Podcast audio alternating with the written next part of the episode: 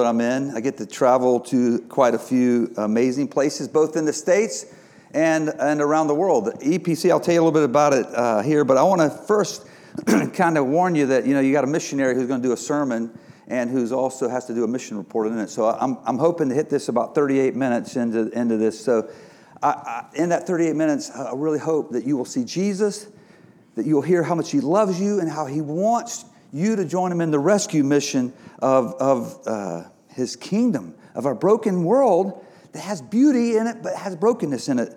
Um, I'm going to try to hit four areas when I this morning. Um, we're going to be looking at Paul, uh, the book of Romans, his ambition to preach the gospel where Christ was not known. Um, I'm also hoping to give you that little missionary review, uh, an overview of what, uh, what my role as a missionary and Lisa as y'all's missionaries, what we're doing. And I want to show you some fruit of what going looks like, what's happening with, with some of our missionaries and some of the fruit that we're seeing, and even how that fruit plays into here. And that the fruit isn't just evangelism but it's compassion and mercy and justice, kingdom stuff happening now. And then I want to close with the cost of going. Um, what will it take for Valley Hope to see Jesus transform this valley in, uh, in uh, Swannanoa Valley here? Up here, if you see on this picture here, um, do any of you recognize there's an elder up there? Can you find him? There's a, where's Rick King? You see Rick in the shady glasses there? Rick and I have uh, been blessed to know each other for quite a long time. Rick has gone on with, with me on many mission trips. And, um, you know, he, he probably uh, knows more about seeing me and Lisa in some of our better days and, and whatnot. Lisa and I have been missionaries with EPC since 2012. I did youth ministry up to that point, much of it in Montreat and much of it in Bolivia, South America. And in my work as a missionary there, uh, when I was there and when uh, down in that region, Rick would go on, on many trips with me. And Rick has a famous saying that he would often ask me, What could possibly go wrong with whatever we're getting ready to do? And it was a great one because it would be like we were in Mexico, and um, you know, one of the things that uh, you would get down there, it'd be really, really hot. And I remember we're about to dig this really deep, deep ditch, and um, we're, uh, the, the idea is to put a round circular hole about eight feet deep so they can put a water tank for this church. And we're starting to get about two or three feet down. I've got guys in there with pickaxes and shovels. And I remember Rick walks over from his project and looks at me and says, Sean, what could possibly go wrong with this problem? Because we're going down deeper with these high school guys swinging these pickaxes. And sure enough, before that day ended, we had a guy with a, with a, got hit with a pickaxe by a certain youth worker who I won't mention. Um, and uh, to hit him right here, had to call uh, Robert Barker here because he was related to him and he was real worried. And he said, okay, this is what you do get some super glue and some duct tape. You just squeeze it together, squeeze it on there, put the duct tape on there, and I'll see him when he gets back. And uh, it was great. You know, what possibly could go wrong? Another time I went with Rick, we're down in Bolivia. And Rick is this is uh, his first trip traveling farther down there with me, and um, he has this new medical machine that he wants to take a CPAP machine, and he's like, before he goes, he goes, "We're going to be going all over Bolivia. Well, I have electricity to use this." I'm going, "Oh, sure, yeah, yeah." And he goes, "Will that 220 work on this because it's 110?" I'm going, "No problem. I'll bring a little transformer." Well, we arrive in Bolivia. It was a little rough start getting into Bolivia. Um, you know, we, uh, I, we had a kid leave one of the camera bags out in the lobby at the airport in La Paz. I had to go out. When I did, they closed the plane, the door, and they flew on to Cochabamba. Um, no problem. They got down there. It was no. You, you, they made it. I caught up with them about 10:45 that night at the hotel. We had this third floor where our group was staying. It was an incredible one star. I mean, when you stay at these kind of places, we go we go top of the class there. And um, it, people are getting to bed, and you can hear some people with showers. You know, the showers there, they have the, they're called widow makers because it's basically, they don't have hot water heaters. They run water through this little thing. It's like a blow dryer that's and plugs in, and at 220, I don't know how it works, but it doesn't kill you. But uh, it heats the water instantly. So as it goes through, it heats the water. So there's some people taking showers, and, and Rick's going, Sean, can you set my machine up? So he's laying in bed ready to go to sleep. And I'm going, oh, I got my transformer. I plug it in, I reach down, boom! Man, sparks fly. And it goes, the whole floor goes dark. I think the whole hotel, I wasn't even sure if whole Cochabamba went dark, but all you heard was screaming. There were girls in the shower where it instantly turned to cold water. And and, and all I heard was Rick was saying, Sean. and I remember him going, This cost $10,000, this machine. And uh, I'm like, Oh my gosh, what's going on? Turns out I had gotten a 110 adapter for 220, and what blew up was my adapter, and it, it blew up. His machine was fine, it was great, but those are the things that happen on short term mission trips. When you go, you go planning and things just don't go like you expect them to. And, uh, you know, as you can see, this was in La Paz.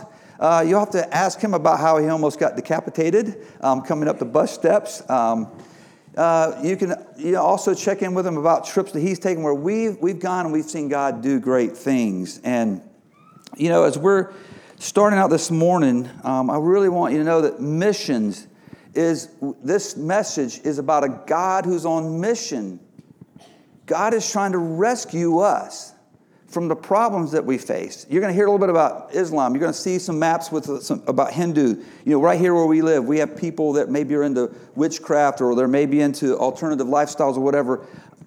We, as Jesus followers, believe that Jesus came to fulfill what all of those things are looking for. He's come to fulfill what Islam can't quite get what Hinduism can't quite get. He's come to fulfill maybe what people, you know, that people are trying to talk to ancestors through black magic are trying to do. Jesus said, hey, listen, those people are going to be coming to the kingdom.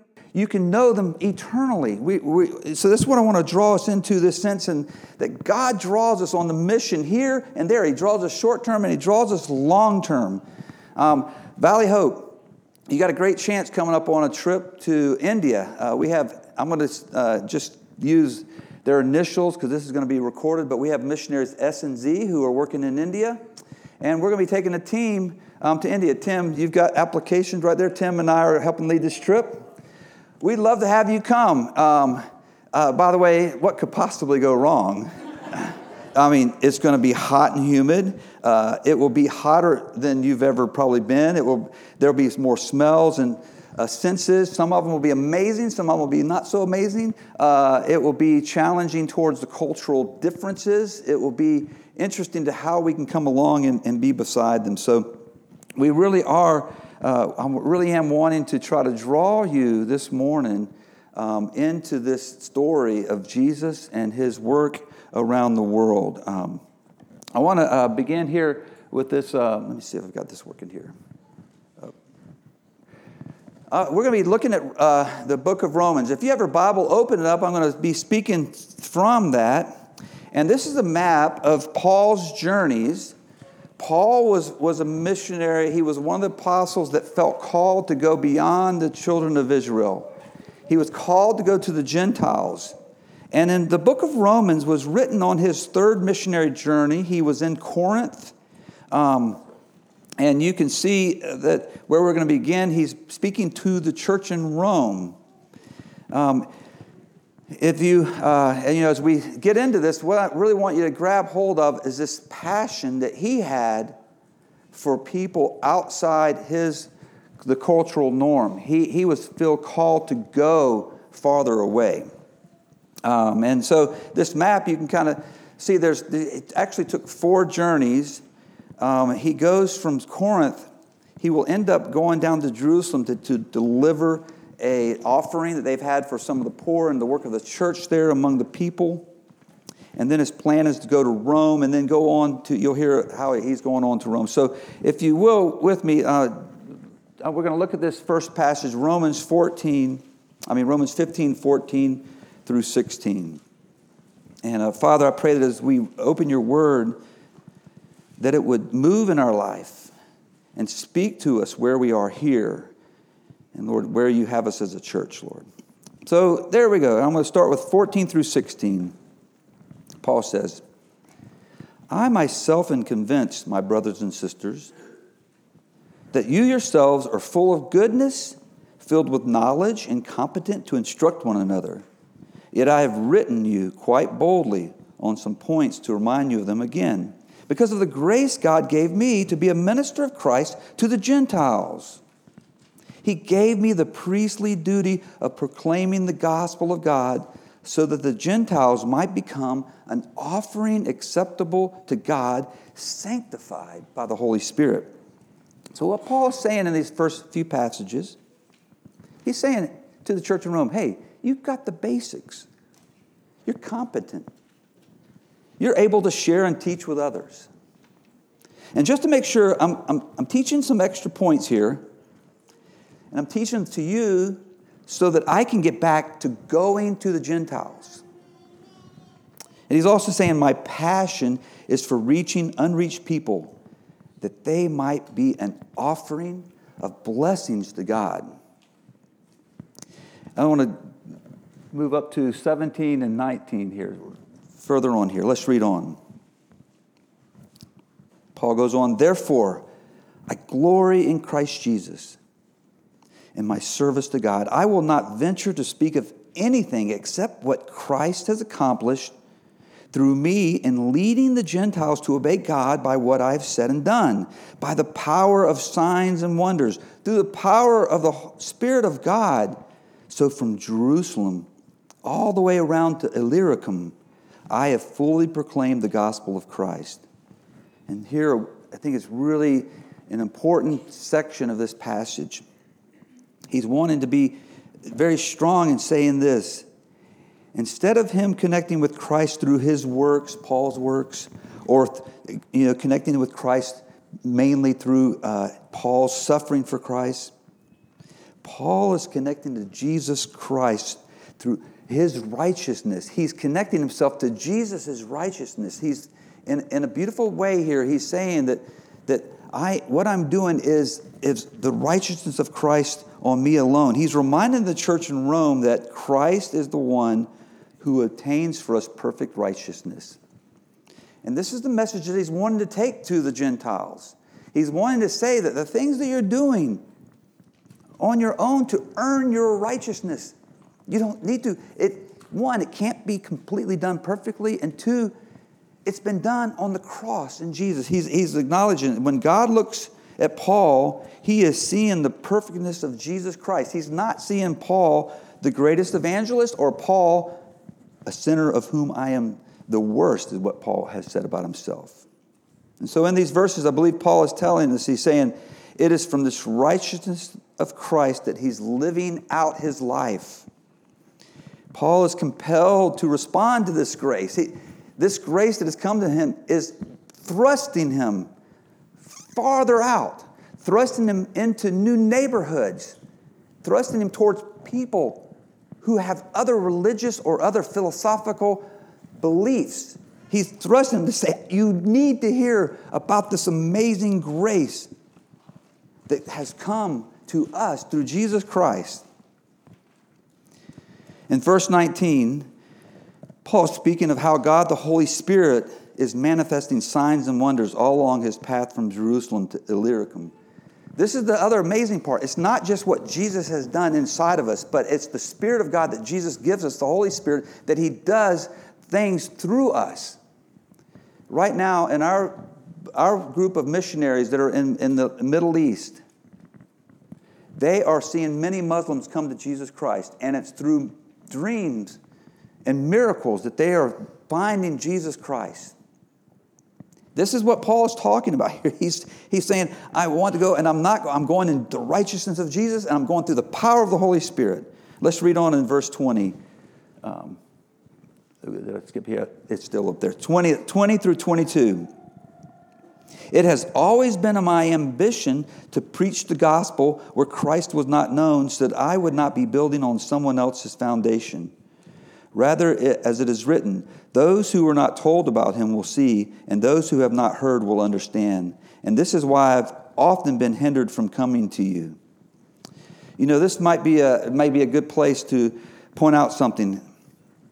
You know, some of us in this place are called to go, like Paul, to farther places. And, but most of us are called to stay here. And, and we might be thinking that, uh, you know, that, that all of it's, you know, that here has been done. I mean, when, when Paul was saying these, this part, it's always been my ambition to go somewhere else. He's not saying it's completely done. You're, you all have it off you know, here. He's saying the work still needs to happen, but he is wanting to go someplace farther. And, and in this section here, he's referencing very much an Old Testament message from Isaiah 52. He's, he's saying that here, people hearing about and seeing God.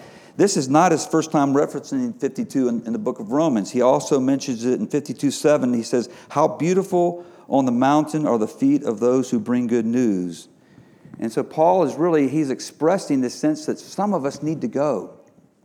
There are some of our sons and daughters in our EPC churches that God is calling to pick up their, all that they know and go to a different land and fall in love with a different people and bring the gospel and live as Jesus followers among them. And that's what Paul is longing for here. Um, you know, Valley Hope, we are, you are involved in, in global work. Uh, you are involved in what's going on. And you are part of what we're about to read in this next section, verse 23 and 24. And. Um, see if we got. Oh. Hey, help me out there, Jeremiah. There we go. But now that there is no more place for me to work in this region, and since I've been longing for many years to visit you, I plan to do so when I go to Spain. I hope to see you while passing through and to have you assist me on my journey there. And after I've enjoyed your company for a while, Paul is wrapping this up with a vision of going on to Spain. And Spain at that time isn't the same Spain we know, but it was the westward region, as far as they knew, of where people were, and they were expanding the gospel. And he's heading that way, wanting to be the first to plant a body of Jesus followers among the locals. And so, Paul, he will leave Corinth, he will get to Jerusalem, he goes onward to Rome. And we don't really know scripturally if he actually makes it to Spain. There's no scripture reference to that, but there are historical uh, reasons to believe that he for surely did. We know that he, when he got to Rome, he ends up getting uh, arrested. He's put under house arrest for two years. Uh, we believe that he's released. And then during that time, like there's about a couple, many years, like up to five years that he was traveling, there's a belief that he did make it in there. But we know that that vision that he had happened because I'm standing here and you are here because we are the byproduct of the gospel going into Spain, into Europe. The Presbyterian know, heritage from Scotland and Ireland, well, it came through that way. And we're fruit of that heart of this man to go and bring the gospel to these other folks. And so, you know, this is, this is his passion. And the question might be is, well, uh, have, have all the places that Paul were maybe in God on his rescue mission, is it done? And that's what I'd like to switch now. We're going to kind of do a real brief uh, mission report here, and hopefully this is going here. Oh, come on. Well, I'm going to have to call, get, bring it up here. This briefly is the mission statement of the EPC. The, uh, it's really simple. We're finding evangelical Presbyterians that God is calling to start churches that reproduce among people with least access to the gospel, particularly Muslims. Since the EPC began, our focus has been primarily on uh, Muslims or Hindu, uh, and there's a reason we're not like the uh, Presbyterian Church of America that will do mission all places. We're not like the other ones. We focus strategically on these, these unreached places because uh, they still do exist. Um, if you were to bring up this next slide here, if you were to look, take a map and instead of being a geographical map of landmass, you showed a geographical map of people groups. This is what it would look like. Look at how skinny North America, Central America, Latin America is. Look how skinny uh, parts of Southern Africa gets. And look at that big area, that large area. There's over 2 billion people, 1.3 billion in South Asia. These are people that they have never met a Jesus follower. They haven't met someone that, and it's hard to imagine, but this is a map of frontier people groups that have, at this moment, no one particularly focusingly heavily in these areas with these, with these people groups. There's over 2,000 people groups that have over 200, uh, a quarter of a million uh, that don't have any workers. There's, there's large places. And so the EPC, this is what we focused on. We're, we're focused on very much trying to help uh, continue this sense of what Paul was wanting to do of getting to the, to the Gentiles. The work of it is still there. Now, that I want to pause here. I don't, I don't know, I don't understand why God, from the beginning of this story that we have, you know, here in our scripture, I don't know why God just doesn't come in and just do it all himself. But from Genesis through Revelation, we have a God who's chosen to use us to join him in his work of rescue. It, it's, it's, just how it's been. It's, it's how I, God used someone else to help me meet him. He, someone else helped me to understand this. And so that, that's kind of where, where we're at. We are, we are called of people to help rescue people from this, this world that was meant to be beautiful, that's been broken, to be made new again. And so that's very much what the EPC is working towards. And if we bring up this next slide here, uh, I want to just kind of explain that when we go as, as EPC missionaries, we're going in primarily to plant churches. That's our primary. Our secondary will be mercy, justice, compassion. Primary is this. And so the way we do it is this is real simplistic, but we plant people to live in a neighborhood, begin to meet people, gather them together, and begin to share, like invite them to a, a disciple making Bible study. I mean, or we just like, hey, we're going to read, we're Discovery Bible study where I'm not going to preach or teach, we're going to read our Holy Scriptures and then see what, what that does in our life. Um, we call it gathering in. And as we get a few believers, we gather together. And then as they become, as they begin to, uh, you know, become sort of a church, we do this next thing. We train up. And then our ultimate vision for us, we believe we're successful when we see that community of Jesus followers sending people out to their near neighbors. And if you look, there's three words around that ring out there co op, Engage 2025, and I 10. And all three of those are how EPC sends missionaries out. Up until 2012, we only sent people out as co ops. That means we're in a cooperative relationship with another sending agency like SIM or Frontiers or Pioneers. In 2012, they changed. They said, hey, we need to get a little bit more of our own flesh and blood involved in the direct church planting. So they began Engage 2025 and I 10. And all three of those fit into this picture. Co op and Engage 2025 focus heavily on gathering in and gathering together. If you go out as a co op, you're going to be under the leadership of SIM, and that's completely, you, you, we just help you, keep you accountable, you know, give a lot of prayer, we do a lot of support. If you go out and engage, it's, it's going to be us. A presbytery, a home team, will be part of that team. They are part of the story that's going on. Um, you'll see in a minute where we have some of our workers in different places. And so, you, a few weeks ago, you heard Steve uh, Woodworth preach. He's I 10, he's one of our missionaries. And he, I 10, helps cover that second part training up and sending out. And so our vision is, is that we go into these places, we're going to slow, take time. It takes a lot of time. It takes a lot of time. We're talking long term, you know, 10, 15 years in some places for people to really begin to see the movement. Other times it seems God is on the move, like Lebanon. We had a team only in there a little while. Many Muslims begin to come Jesus followers. It's, it's been amazing. But that's really the, the, the simpleness, about as simple as I can kind of throw that in there. Uh, for you that this is process of how we do this. And if you look at this next slide here, the, um, this is the locations of those three different where we have workers. You guys, your, your denomination, you have about 70 units. That's a, either a family or a couple or an individual that are working out on the field. And they're in, in those different locations out there.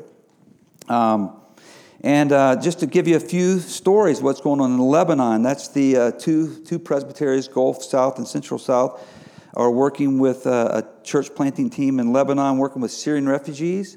They, they have more Muslim new believers that need discipling than they have workers to help do discipleship with them. That team also has already begun to make inroads of going into Syria because wars end and regimes fall and the, the door opens for the gospel. And so we're now talking about how do we send teams in with maybe one of our couples and a few of the Muslim families to go back into a community and to begin to do a church plant back in Syria.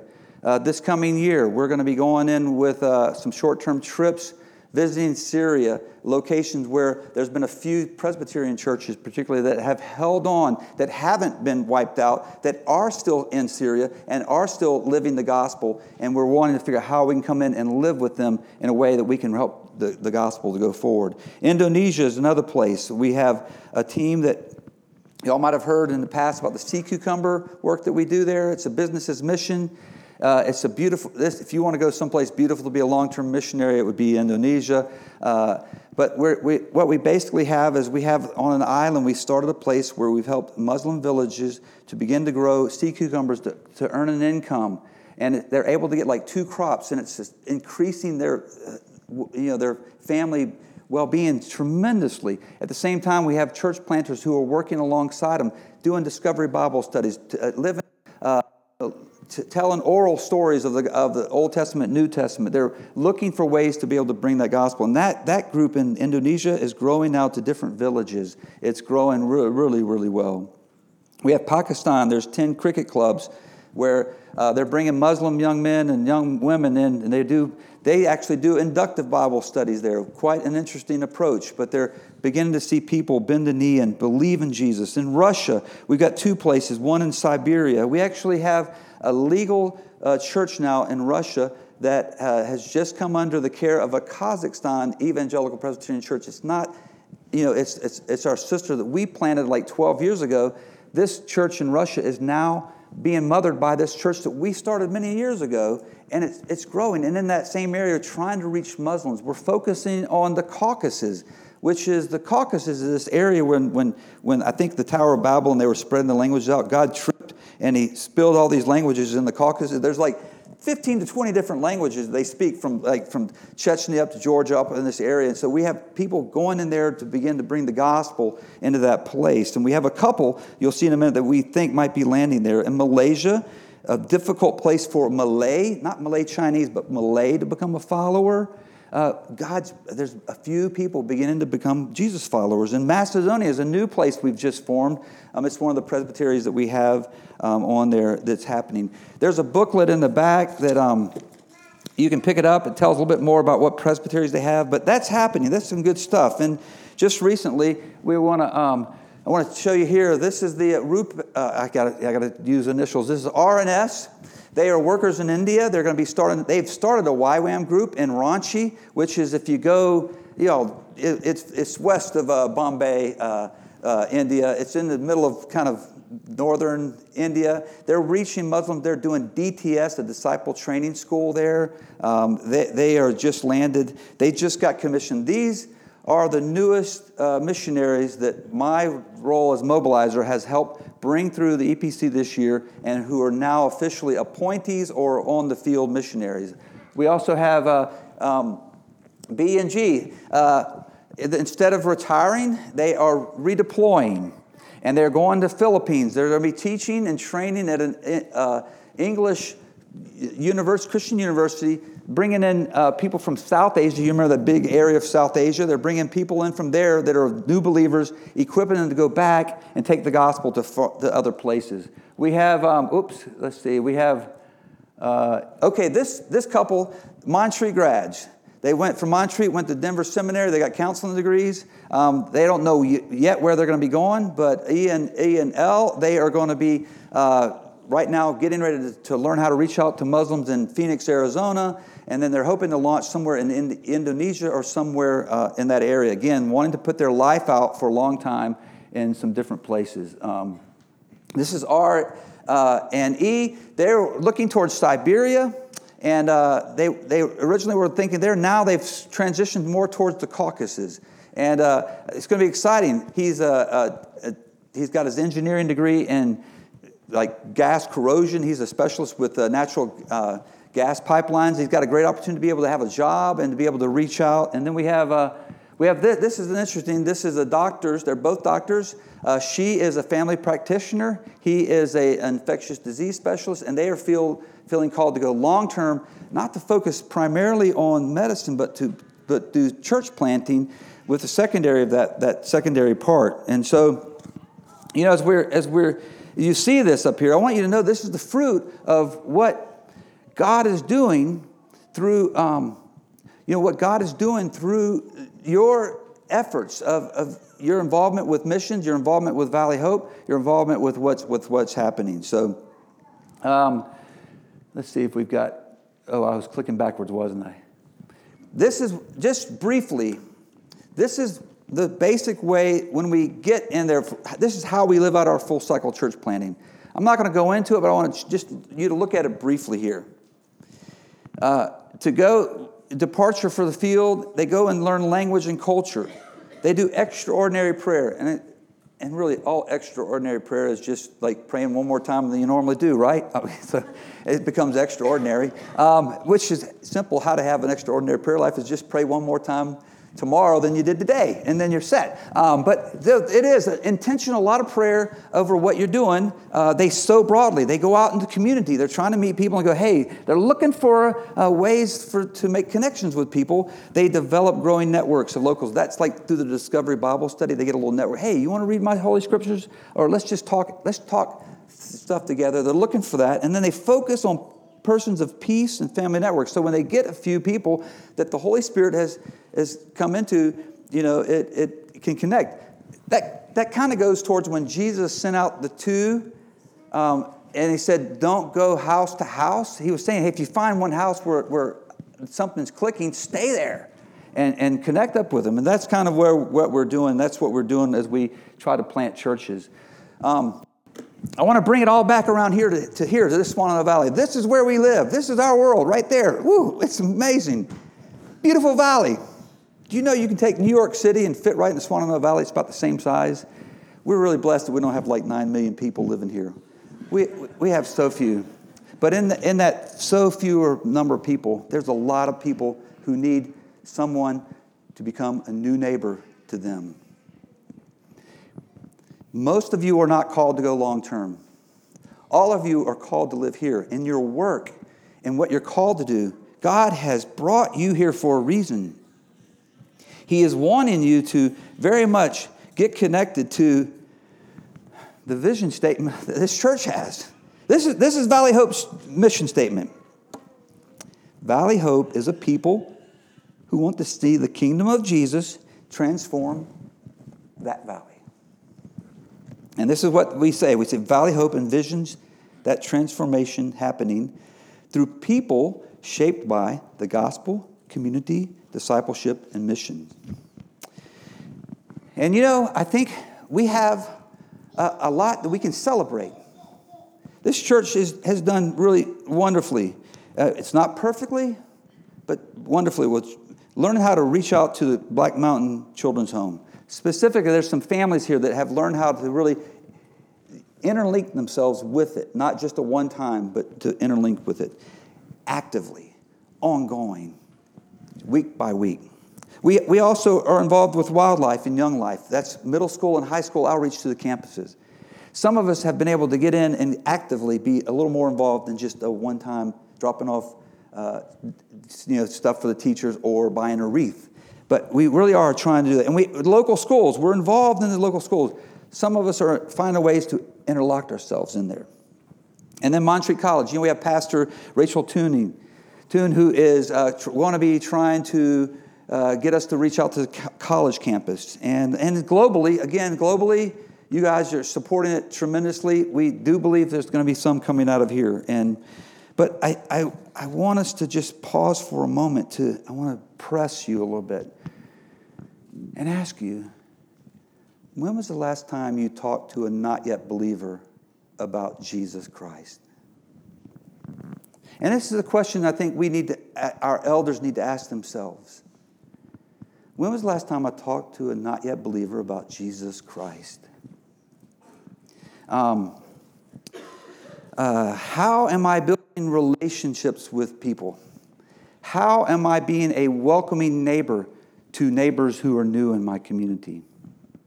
How often am I getting out of my normal path that, if I'm not talking to people about Jesus, is obviously not a path that's reaching the valley? It is paramount that if you believe that Jesus has covered your sins, and He's made you perfectly new, and that He's providing you an eternal presence with God the Father in a new kingdom where sickness and prejudice and hunger and all these terrible things will no longer exist, that we don't hold it in. That we say, I'm going to try and meet a new neighbor. And maybe for you, maybe you're, this is like you're going, it's not here, it's there, it's there. Either way, can we go? We're not to, meant to do this alone. We're meant to do this in a covenant community. And we are, it, the structures are there. But for sure, there's hindrances. There's fear. There's some of our past that has caused things to be more difficult. I say that as a person who's almost 60, wanting to apologize for my generation that sort of made Christianity this big stadium place that you try to get someone to go to. It's wonderful what has happened in these places where this broad event, but we've lost our door to door, neighbor to neighbor way of being Jesus, reflecting Jesus for other people. And so uh, I, I, I, I, want, I really hope this, Valley Hope, let's keep the heart of what this church has started with going into the Black Mountain community and becoming the hands and feet of Jesus.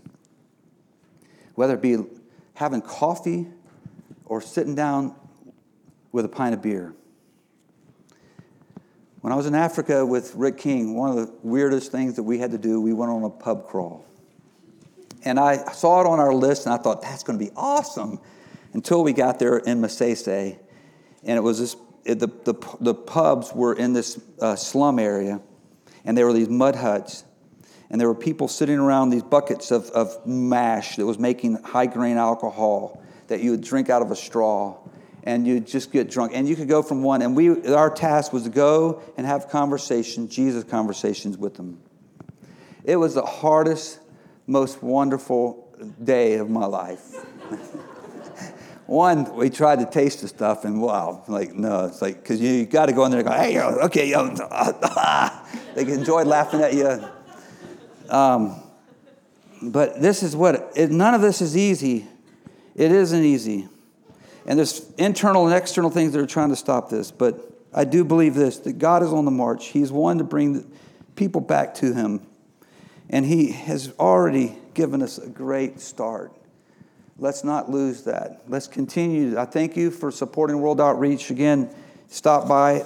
By the way, if you're called to go long term, there's a list out there on this table of places that we need people. There's some amazing places. We, we need someone to start an entrepreneur mountaineering business in Nepal. I believe Montreat College should have somebody that could start this, reaching uh, people up in the northern India. Um, but if, for that, and I think for sure you've already seen some announcement, but um, I want to just close in prayer and just ask that the Holy Spirit would come now and uh, continue what Paul was preaching about here and around the world. Let's pray. And y'all grab a hand of somebody next to you because we're family.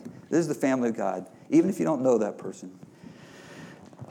Father, I pray you'd forgive me for my rambling and my noisiness. But you're a God that is crying for our world.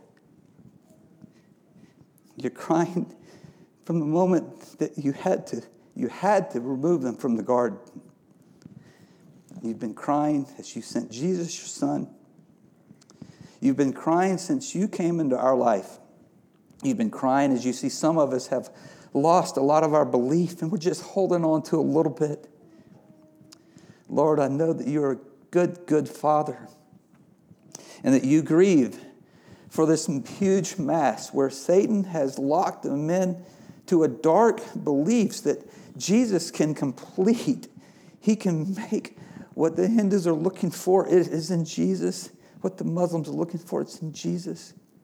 Father, what the animists are looking for, it's in Jesus. What the secular atheists in this community they're looking for, they're, they're looking for real wholeness and authentic, authentic people. It, we can find it in Jesus. Father, would you move through this church? Lord, as you bless us with this building, don't let this building be our anchor. Lord, if we need to be church based, home based churches, and let it be in whatever way it is, Lord. Let you reach Swannanoa Valley with the grace and beauty of a holy God that draws together your children into a coming kingdom where our tears will be wiped away, where the fullness of life will be restored, and where our true beauty will be released. Lord, I just pray that you would help it to come.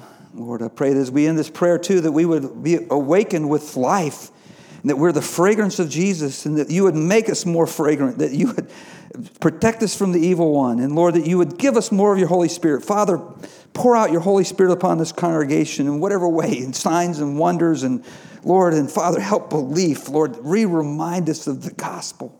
Lord, I just praise you and I thank you for the privilege to stand before my brothers and sisters, and I pray that hand in hand we will go forward and celebrate and live life, Lord. I pray this in Jesus' name. Amen.